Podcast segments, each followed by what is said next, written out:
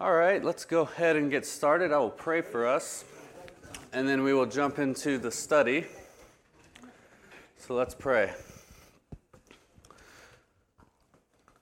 Father, you are good, you are gracious to us, and you are faithful to your promises as your word declares to us. Um, and we see that so evidently in, in the books we're going to study this morning in the Old Testament. Um, that you are a a jealous God for your own glory. Um, and you're faithful to, to your promises that, that, that show your glory to the creation. Um, and we pray that as we open up your word, that we would submit our lives under it, that we would cherish it, that we would love it, um, and that we would be transformed as a result of your word. We pray this in Jesus' name. Amen. So today we are continuing our series through the book Dominion and Dynasty. And we're going to be moving along. Sorry, I got to get a Bible. Through the Old Testament by working our way through the Torah or the, the Pentateuch. And the goal is today to get through the next two books of, of Exodus and Leviticus. And we're going to start by looking at the book of Exodus.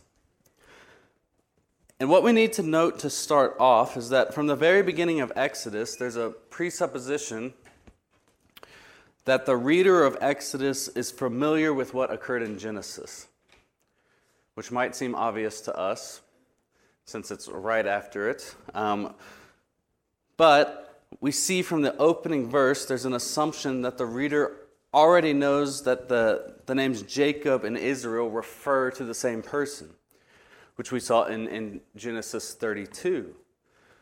And Exodus then largely continues the same story that we saw in Genesis. It's a continuing, like a, a second chapter you could, you could think of, of the same story. And allusions to, to Genesis occur throughout the rest of the or the whole of the Exodus narrative. Particularly the, the expectation that the Israelites will, will occupy the land of Canaan in fulfillment of the promise given to the patriarchs of Israel. So remember that promise given to Abraham, Isaac, and Jacob. So the theme of dominion, we could say, is continued all throughout the book of Exodus, as well as the theme of dynasty or seed, which we're going to see. So there, there's massive evidence, uh, Dempster's arguing, that, that these two books are connected and part of one larger story. And in verse 7 of chapter 1 of Exodus, we see sort of fulfillment language of the, of the Israelites being fruitful and multiplying. They, they grew exceedingly strong and the land was filled with them. They, they were, in a very real sense, fulfilling the mandate given in Genesis 1. They were being fruitful and multiplying and representing the Lord to the earth, to the pagan nations, particularly Egypt. They were imaging God.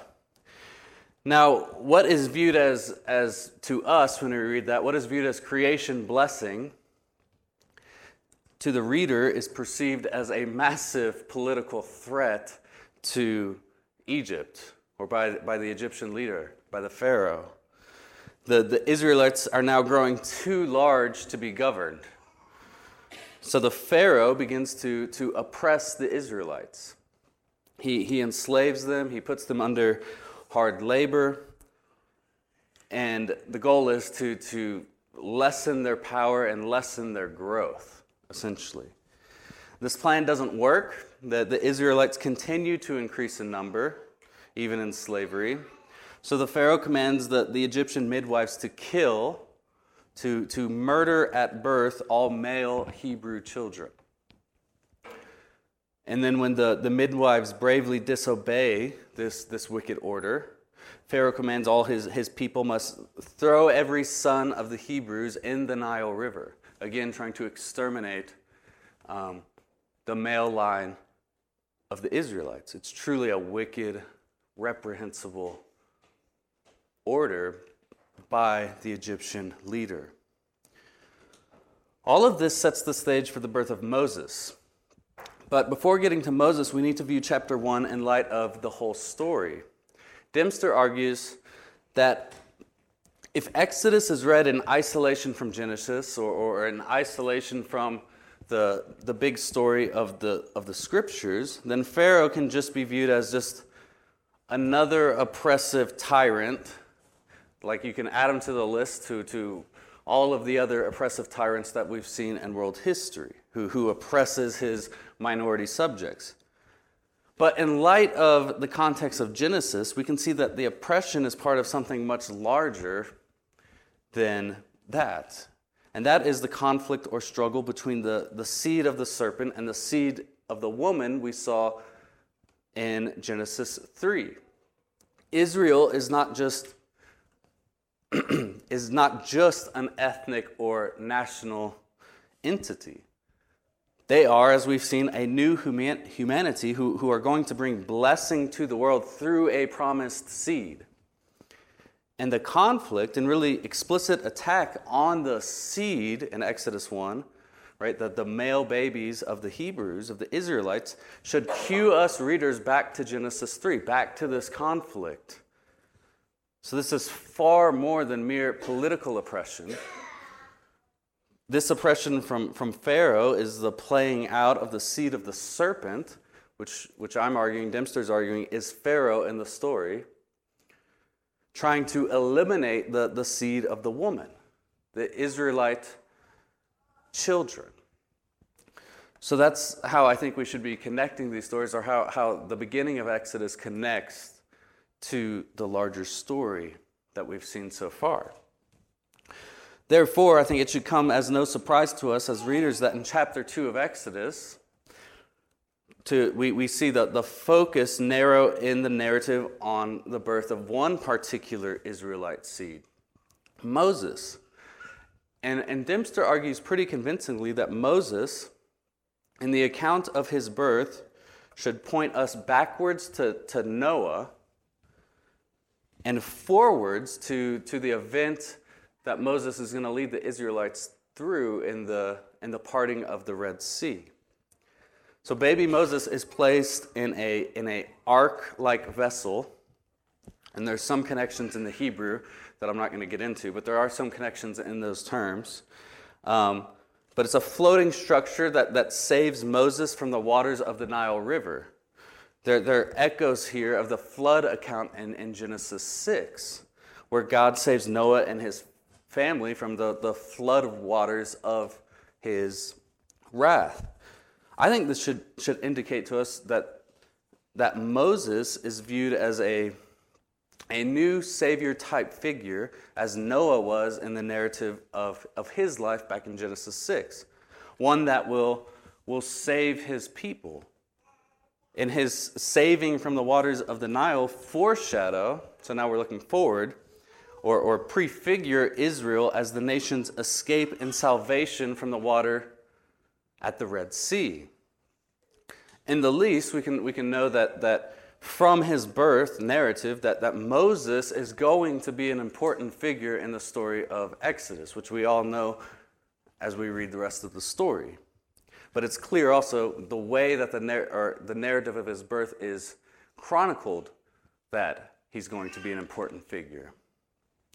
Now, the text moves quickly after Moses' birth to his adoption by an Egyptian princess and then to his exile from Egypt for, for his murdering of an Egyptian. And, and Moses settles down in the wilderness of Sinai, which will be an important place. Sinai is going to be a very important place as the narrative moves forward in Exodus, especially in the second half of the book.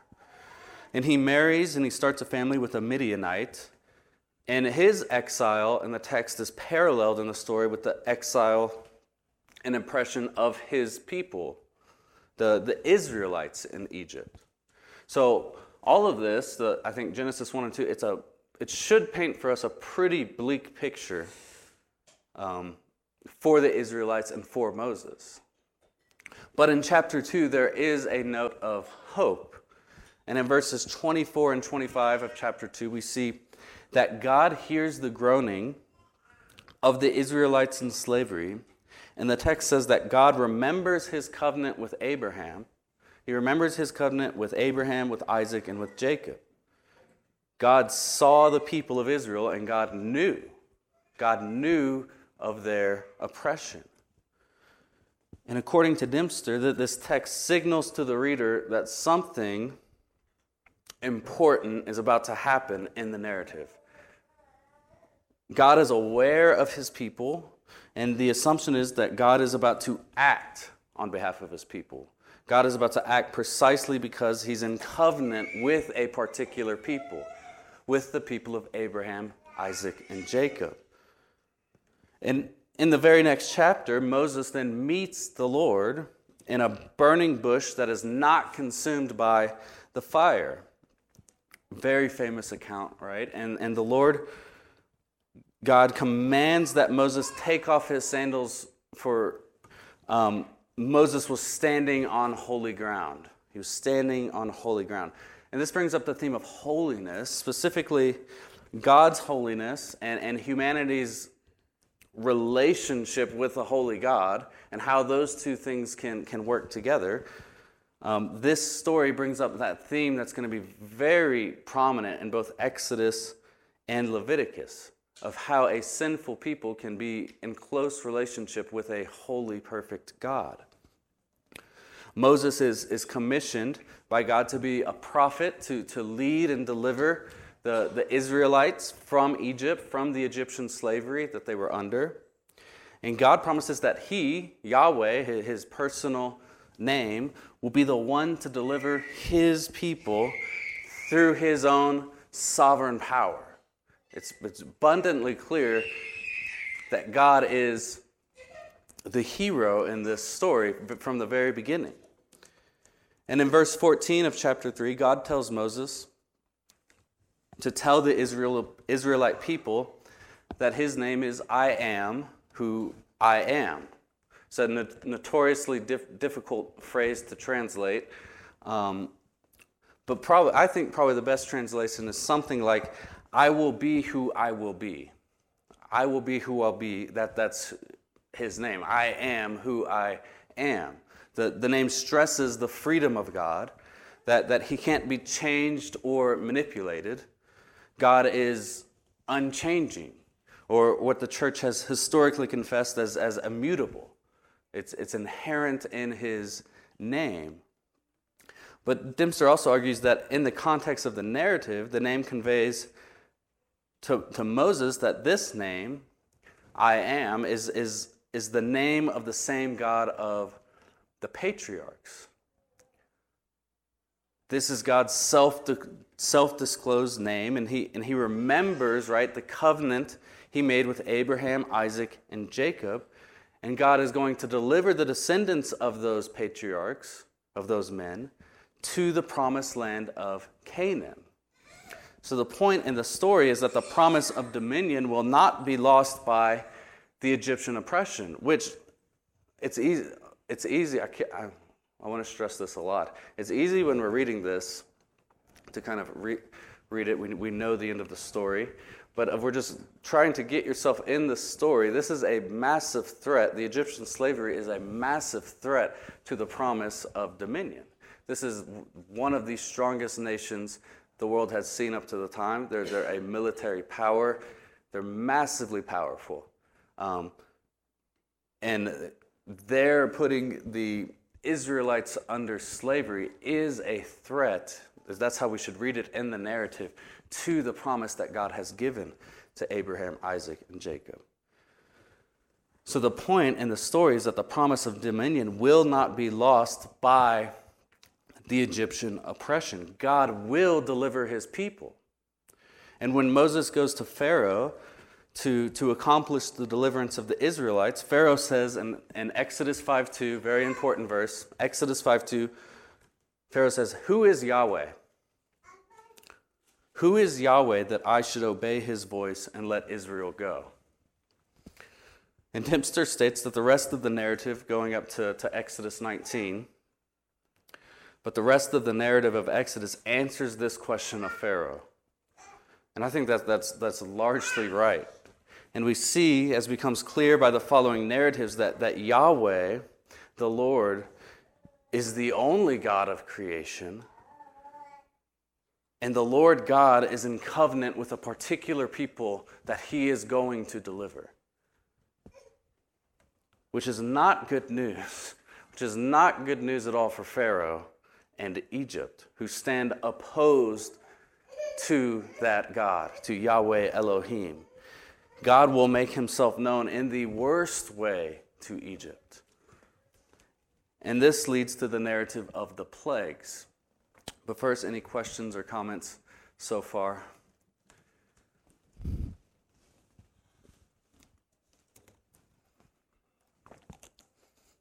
So Dempster argues that to, to truly understand the plagues and really their place in the larger storyline of Scripture, then we have to consider the, the elements or the themes of, of geography and genealogy. Dempster writes that the plagues are employed to show Pharaoh who really has dominion the firstborn son of the Egyptian god, Pharaoh, or the firstborn son of Yahweh, Israel. So again, this is, this is tying back for us to the, to the battle of the seeds, right? Seed of the serpent, seed of the woman. This is a, you could call it a cosmic showdown. It's not, not merely just earthly political powers. This is a cosmic showdown between the seed of the serpent, Pharaoh, and the seed of the woman, Israel. And the plagues function as the means by which God shows his rule, shows his, his absolute power over the most powerful earthly ruler of the time, the Pharaoh. And Dempster points us to an important text, Exodus 4, verses 21 through 26 where specifically where God gives the words to speak to Moses to Pharaoh. And Yahweh tells Moses to say that, that Israel is my firstborn son. And I say to you, let my son go that they may serve me. Let my son go that they may serve me. And if you don't, I will kill your firstborn son. So Israel is to be released from the Egyptian slavery because Israel is God's firstborn son, God's son. So notice how, how genealogy is connected with God's purpose for the Exodus, or, or how dominion is connected for God's purpose for the Exodus. The salvation of God's son, Israel, will be the death of Pharaoh's son. We could say that the oppression of Egypt strikes Israel's heel in a way, but, but Israel's God crushes Egypt's head. So I'm hoping you see the, the, the connection um, back to Genesis 3.15 that, that Dempster and I'm arguing is intended in the text by Moses, the author. Dempster writes of, of all the plagues, saying, When viewed against the wider context of the biblical storyline, the subsequent account of the ten plagues is another expression of the battle between the seeds, which culminates in the Passover. Which culminates in the Passover. So the Passover is definitely the, the climax, I would argue, of the, of the plagues. And the climax between the battle between the, the God of Israel and the so called gods of Egypt.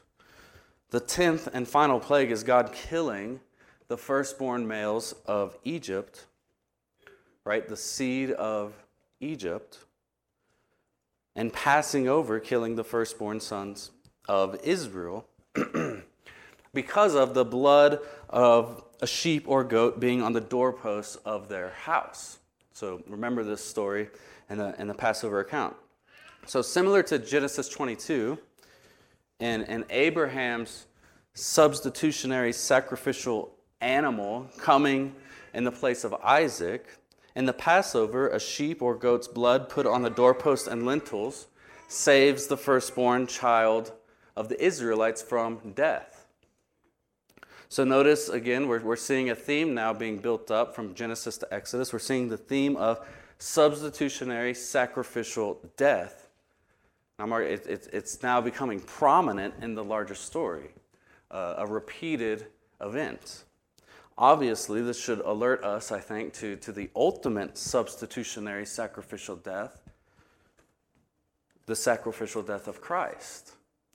So the, the Passover and the death of the Egyptian firstborn sons functions in the, in the Exodus narrative as the, as the final blow to the Egyptians that, that leads to the liberation of the Israelites from liberation from Egyptian slavery. And in a larger big picture context, the Passover event, we see the firstborn seed, the firstborn of the seed of promise are saved from death by virtue of sacrifice, while the firstborn children of the seed of Pharaoh are dealt a death blow. It's really the big picture here, and it's really an important, that's why I keep repeating it, it's important to the, the overall message of Exodus. Dempster writes The firstborn son of Pharaoh was destined to rule, right? From a worldly standpoint, it seems like Pharaoh is in power, right? Pharaoh's son would be the one to rule, to have dominion over the creation. But instead, it is the firstborn son of Yahweh who will have dominion. This really is an awesome I, I, I, encourage you just to read it this week, the, the, the, first 18 chapters of Exodus. Actually, read the whole thing, read the whole Bible. But specifically, the first 18 chapters of Exodus, it's really an awesome, frightening story of God's mighty power and devotion to, to his promises and his people and to his own glory. So there's no doubt in the narrative now, God will do what he has promised, and he cannot be challenged not even by the strongest nation in the known world at the time. He brought Egypt literally to their knees.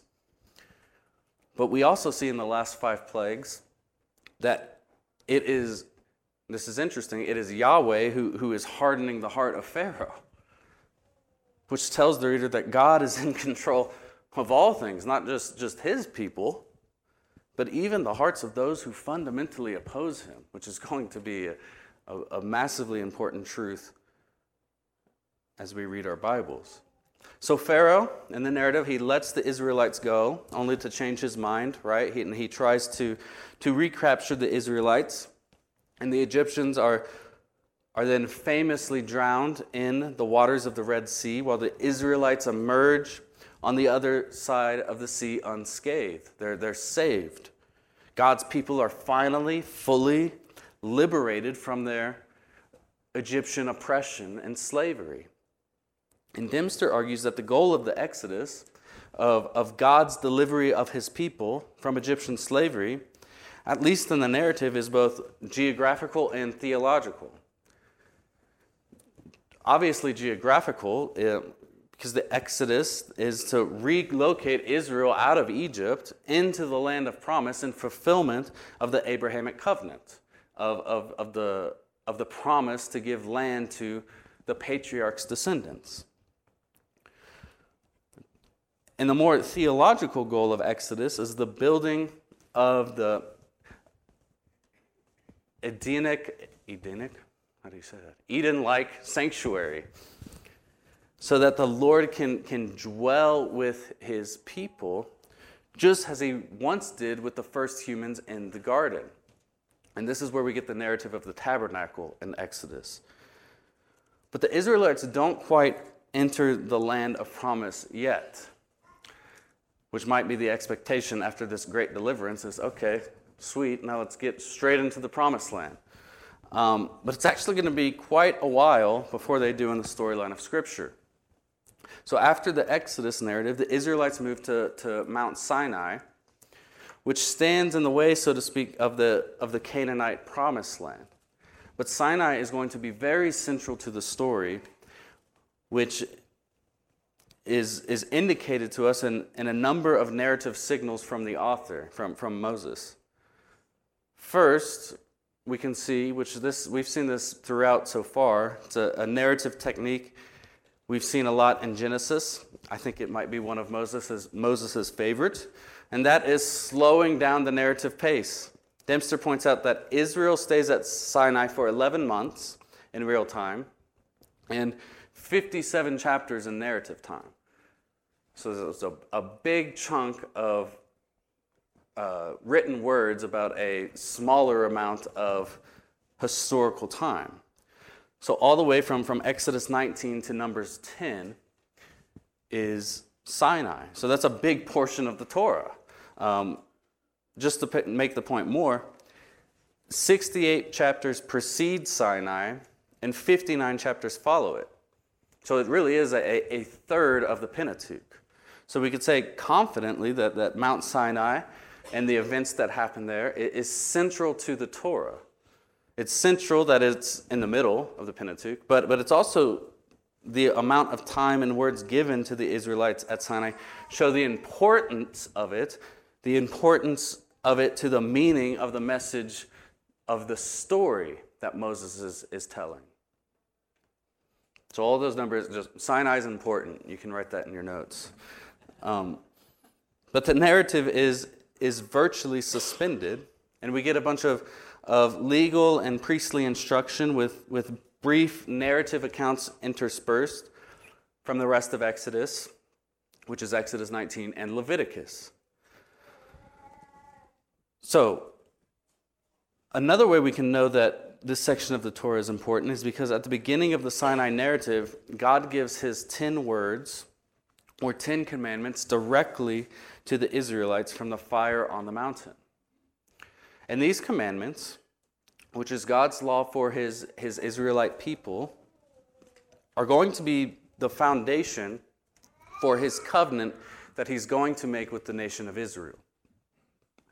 And really, the covenant with Israel at Sinai is the focus of, of this content and this, and this portion of Exodus, starting from Exodus 19 onwards.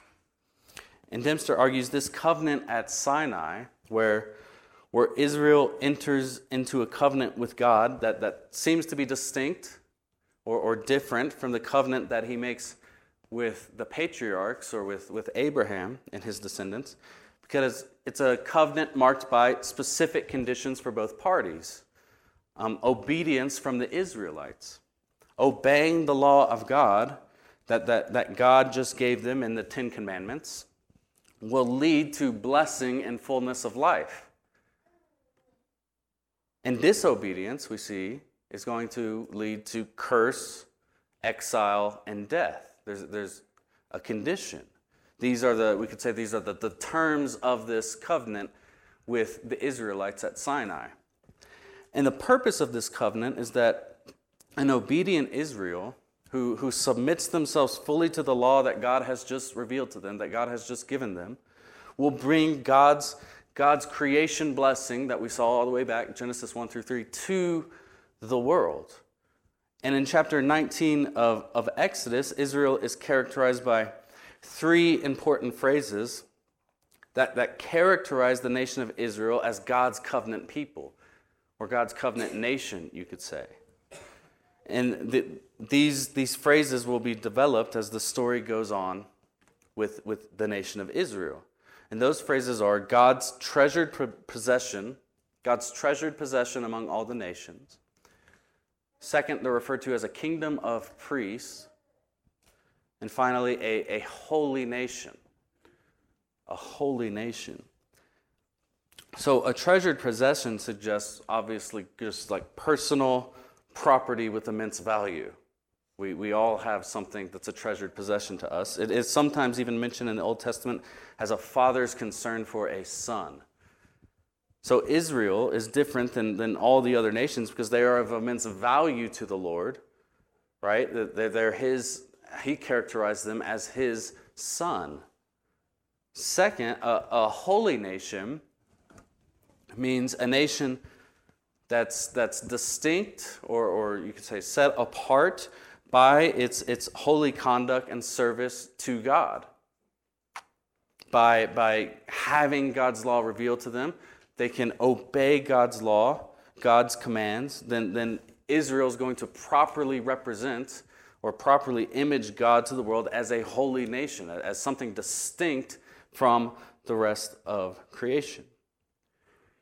And the final phrase designate, designates Israel as a particular type of kingdom, a kingdom of priests. It's a very interesting phrase. That is, the Dempster says, service of God on behalf of the people, and, and vice versa, the people serving Yahweh. So it will, it will be a kingdom not primarily run by, by political savviness or, or military dominance, although those are going to be aspects of this, this kingdom in the Old Testament. But it's fundamentally a, a kingdom of service to Yahweh and submission to Yahweh. So it, it, it, kind of, that, that phrase, kingdom of priests, redefines for us um, the meaning of dominion that's going to occur in the Old Testament. Dominion through a kingdom of priests will be marked fundamentally by, by service to Yahweh and service to Yahweh's people. So Israel agrees to, to be in covenant with Yahweh, um, which is a good choice. But when, when faced with God's presence, the, the Israelite people are, are terrified. They, they need a mediator between them and God. And Moses functions as that mediator in the story. So Moses goes up on the mount to, to commune with God.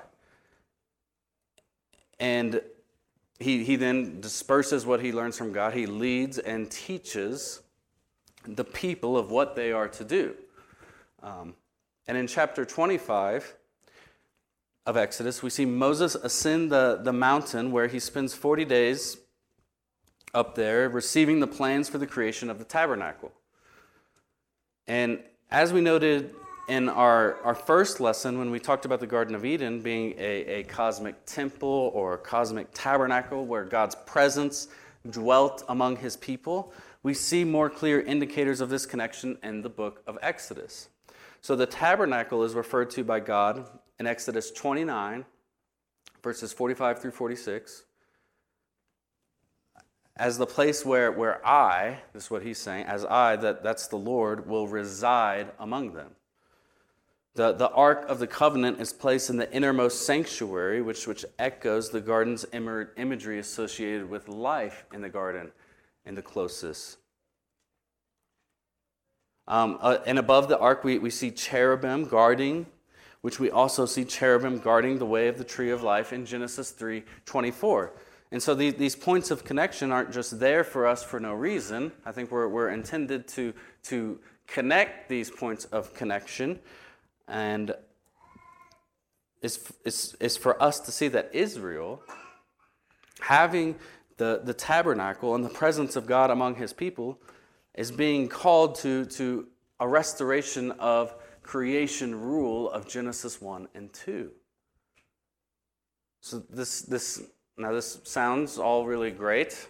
After this liberation from the Egyptians, just, just follow the narrative with me. Israel has just been delivered from Egyptian slavery, made to be in covenant with God, and given God's law to govern their nation. And their obedience to the law will represent God, will, will image God to the nations as a holy nation and a kingdom of priests, as God's representatives on earth. God's presence going to dwell with his people in the tabernacle, which is a picture of, of a paradise, of, of pre fall creation existence. And this is all sounds wonderful. It sounds incredible. But in the narrative, quickly, we see a massive problem. A big problem, and it's not Pharaoh this time. It's actually the Israelites themselves. And this has been humanity's problem, our problem, ever since Genesis 3. It's sin. So, in the outline of, of Exodus, we see separating the, the planning of the tabernacle in, in Exodus chapters 25 through 31 and its construction in the middle of the Israelites' camp. That's the tabernacle's construction in, in Exodus 35 through 40. In the middle of those two sections is Exodus 32 through 34, which chronicles Israel's sin with the golden calf event. So, what happens in this story is that, that Moses is up on the mountaintop getting the instructions for the tabernacle. The people of Israel grow impatient with Moses and in turn break the first two commandments of God's law by, by building a calf an idol that they then worshiped. This is what Dempster calls Israel's original sin, idol worship, as, as it's going to come up over and over and over again throughout Israel's history. They're going to continually go to idols to worship.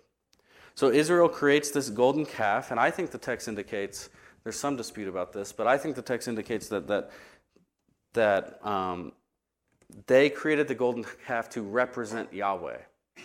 So they're not worshiping another deity, um, which I think is important to note, but they're still doing exactly what the commandments say not to do um, worship an image of God. And thus they engage, engage in, in false worship of the one true God.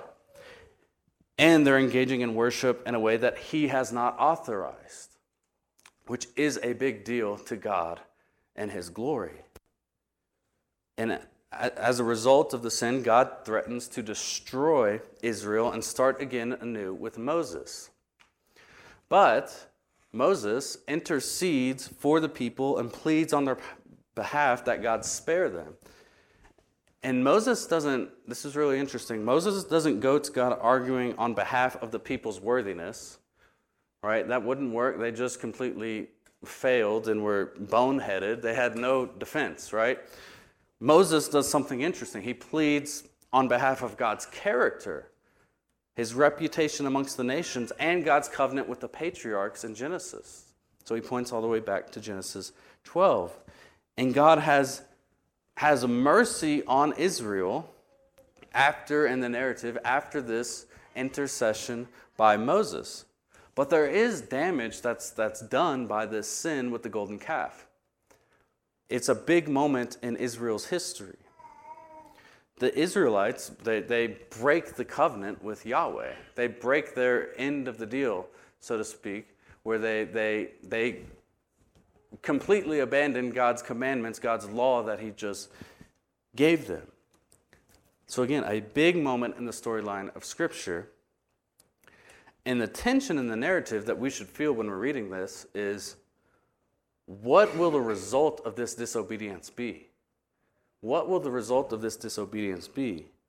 And we see that Moses ascends the mountain a second time to, to renew the covenant with Yahweh. He, he came down from the mountain. I didn't say that. He came down from the mountain. He remember he shatters the, the, the stones with the Ten Commandments on it. He's, he's angry. Um, he, has, he has to go get um, new stones of commandments. And Moses says he wants to see God's face. He isn't permitted to do this by, by Yahweh, or he would die. But he's put in the cleft of the rock where he sees the, the back of God.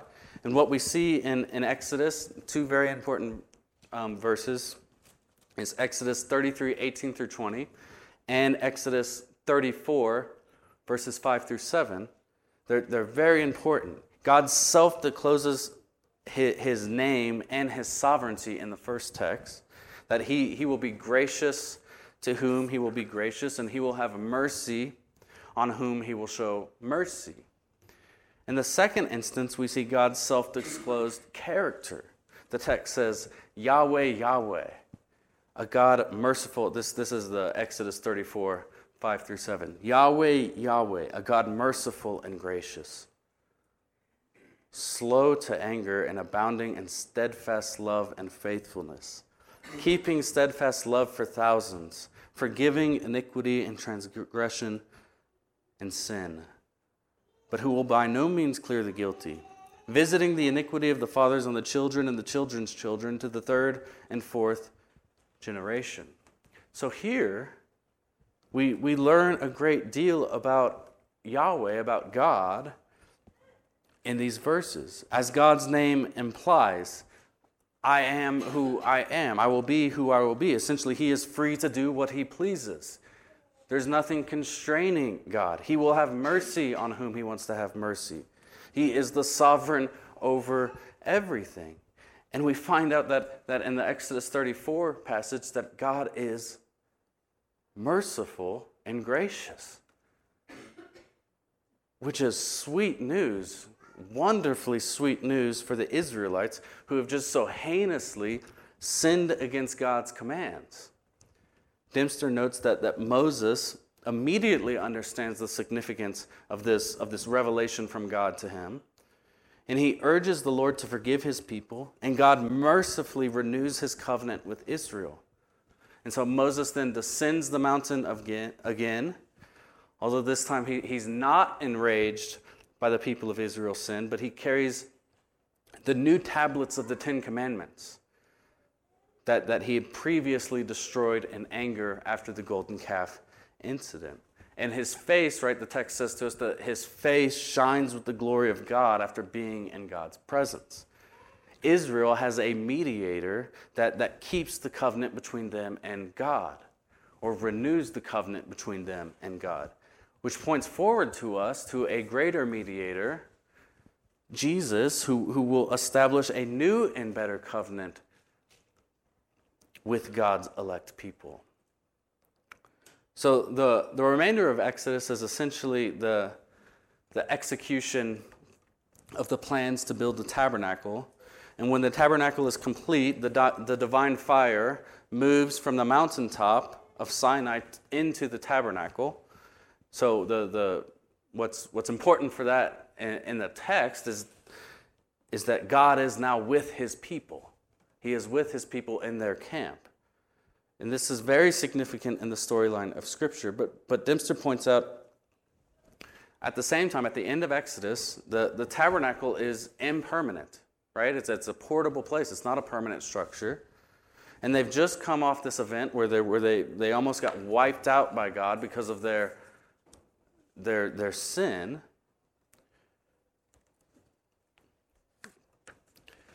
And so for us, at the end of Exodus, questions remain for us, the, the reader in the story.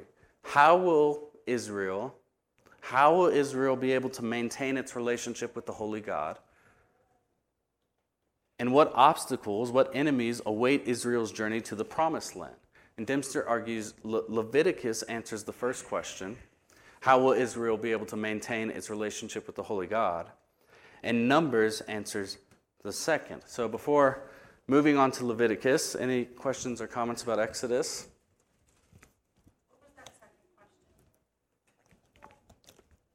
What obstacles and, or, and enemies await Israel's journey to the promised land?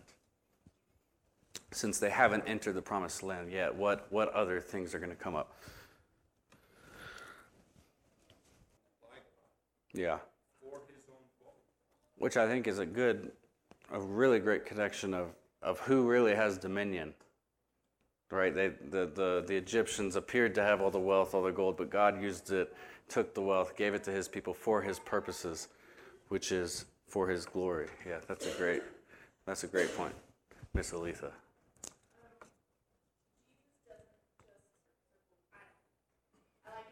It is great, yes. Thank you for saying that.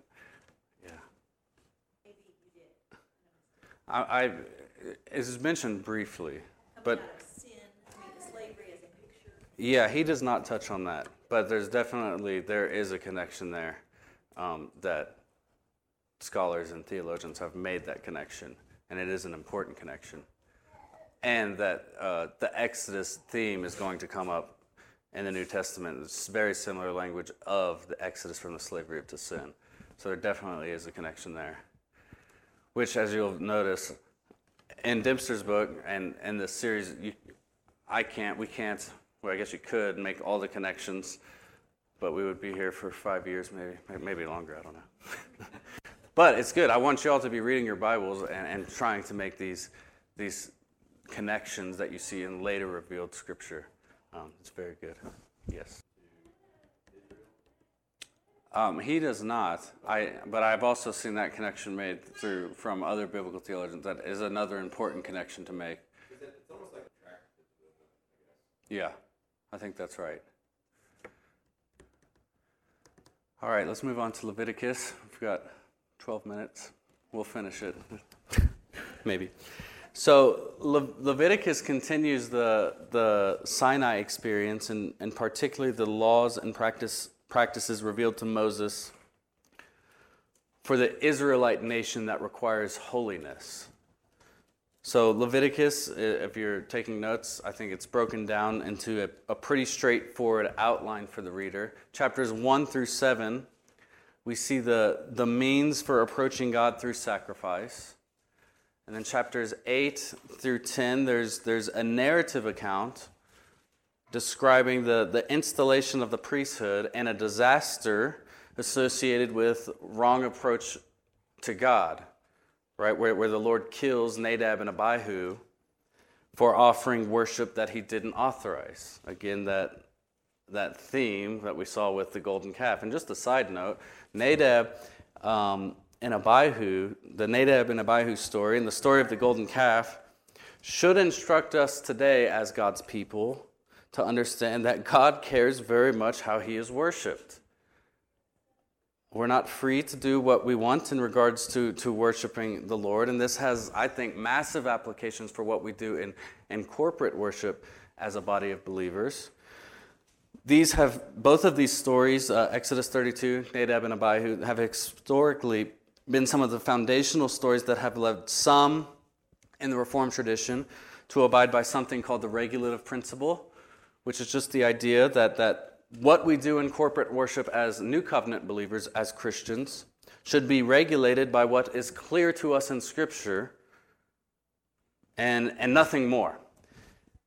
And that idea from the Reformed tradition comes from stories like this, where, where God punishes, He kills individuals for offering God worship in a way that He didn't authorize, in a way that He didn't command. So the principle being we should only worship God in, in the church only, the, only in the way that he authorizes in Scripture. Okay, sorry, back to the outline. Leviticus 11 through 15.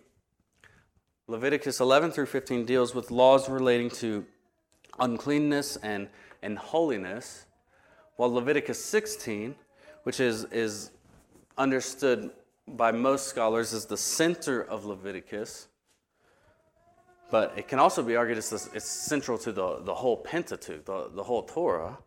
Leviticus 16 has the law dealing with the Day of Atonement, which we'll speak about more here in a second.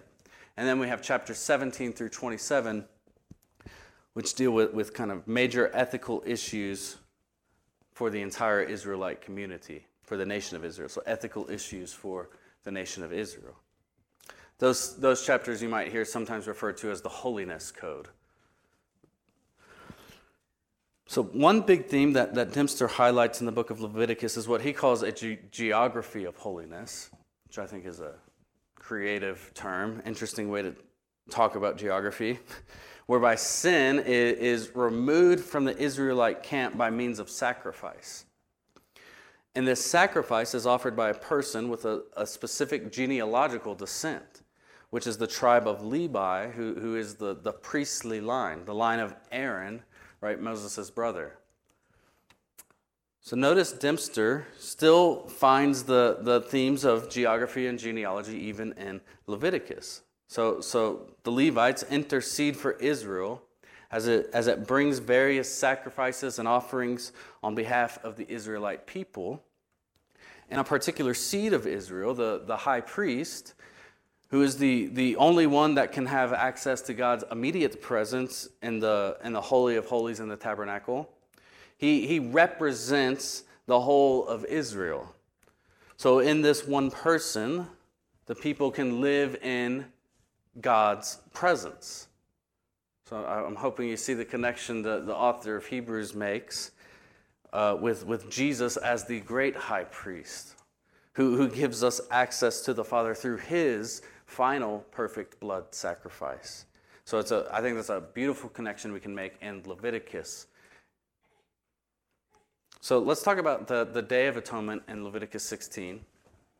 So the Day of Atonement was the, the 10th day of the seventh month and was, was the only time the high priest could gain immediate access to the divine presence by entering the inner place of the sanctuary where, where the Ark of the Covenant was, where, where the cherubim was.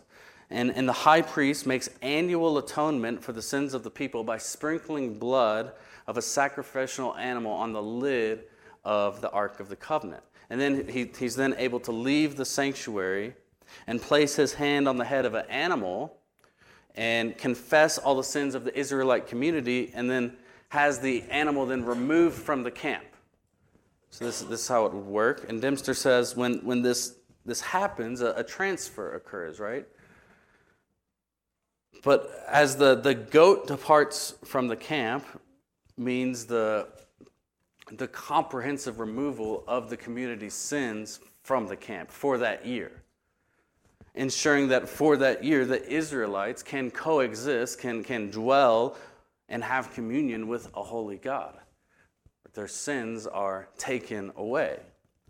So all of the sins of the community are placed on the, on the scapegoat who, who takes the sins away from the camp. And as a result, the people can exist in the presence of God without fear of death um, and without, or without the fear of death for, for the punishment that their sins deserve.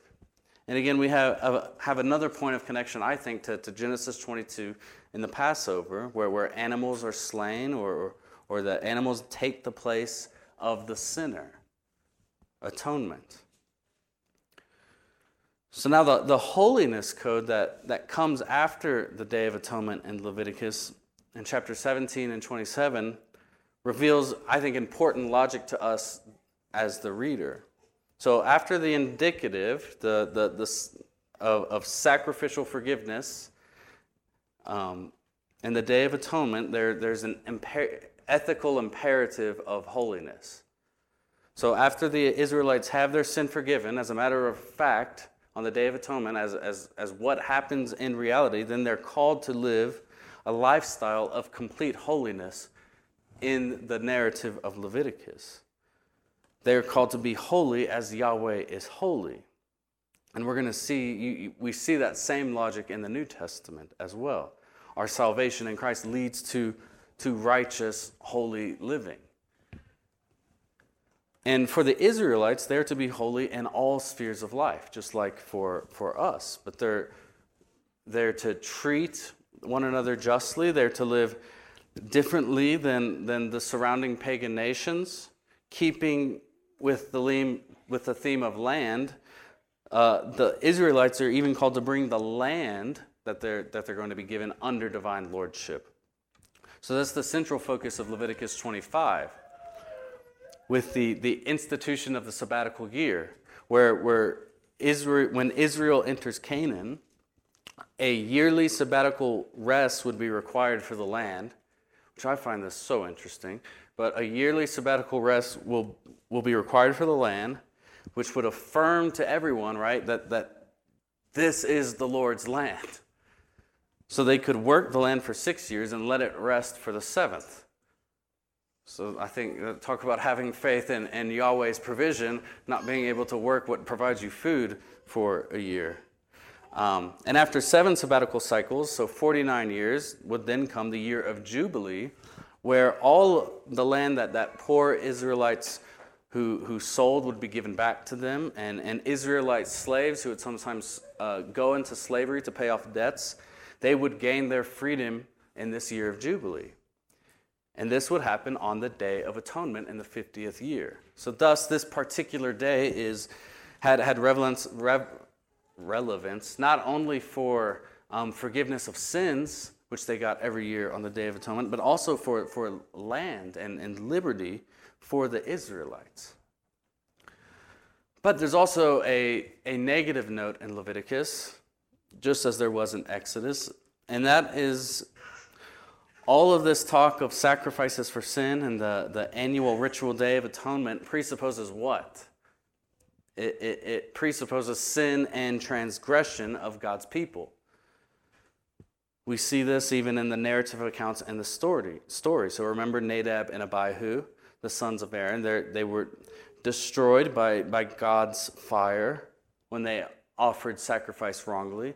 In Leviticus 24, we see a member of the communi- community break the third commandment. He, he cursed and blasphemed the name of God, and then he, he's stoned to death in Leviticus 24. And the book ends, or, or nearly ends, chapter 26, with, with divine blessings and divine curses for obedience and disobedience to the law that God has given them. And the curses far outweigh the blessings just in length in, in the text which Dempster argues indicates to the reader there's an expectation then of covenantal violation and, and covenantal disobedience by the Israelites.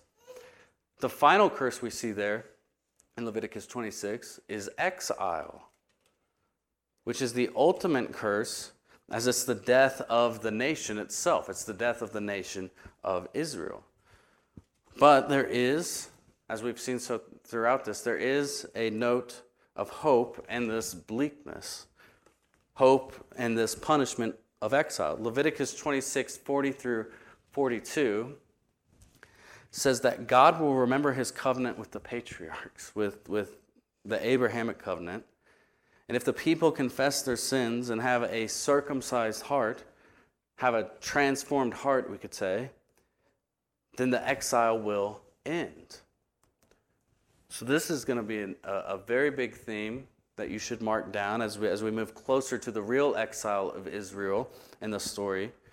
And you're going to see, we're going to see prophets who, who prophesy uh, a new covenant with Yahweh, where, where hearts will be transformed, hearts will be circumcised of these covenant members. As Jeremiah says, the, the law of God will now be written on their hearts in this new covenant, and Yahweh will remember the sins of this people no more. He, he's going to forgive them fully.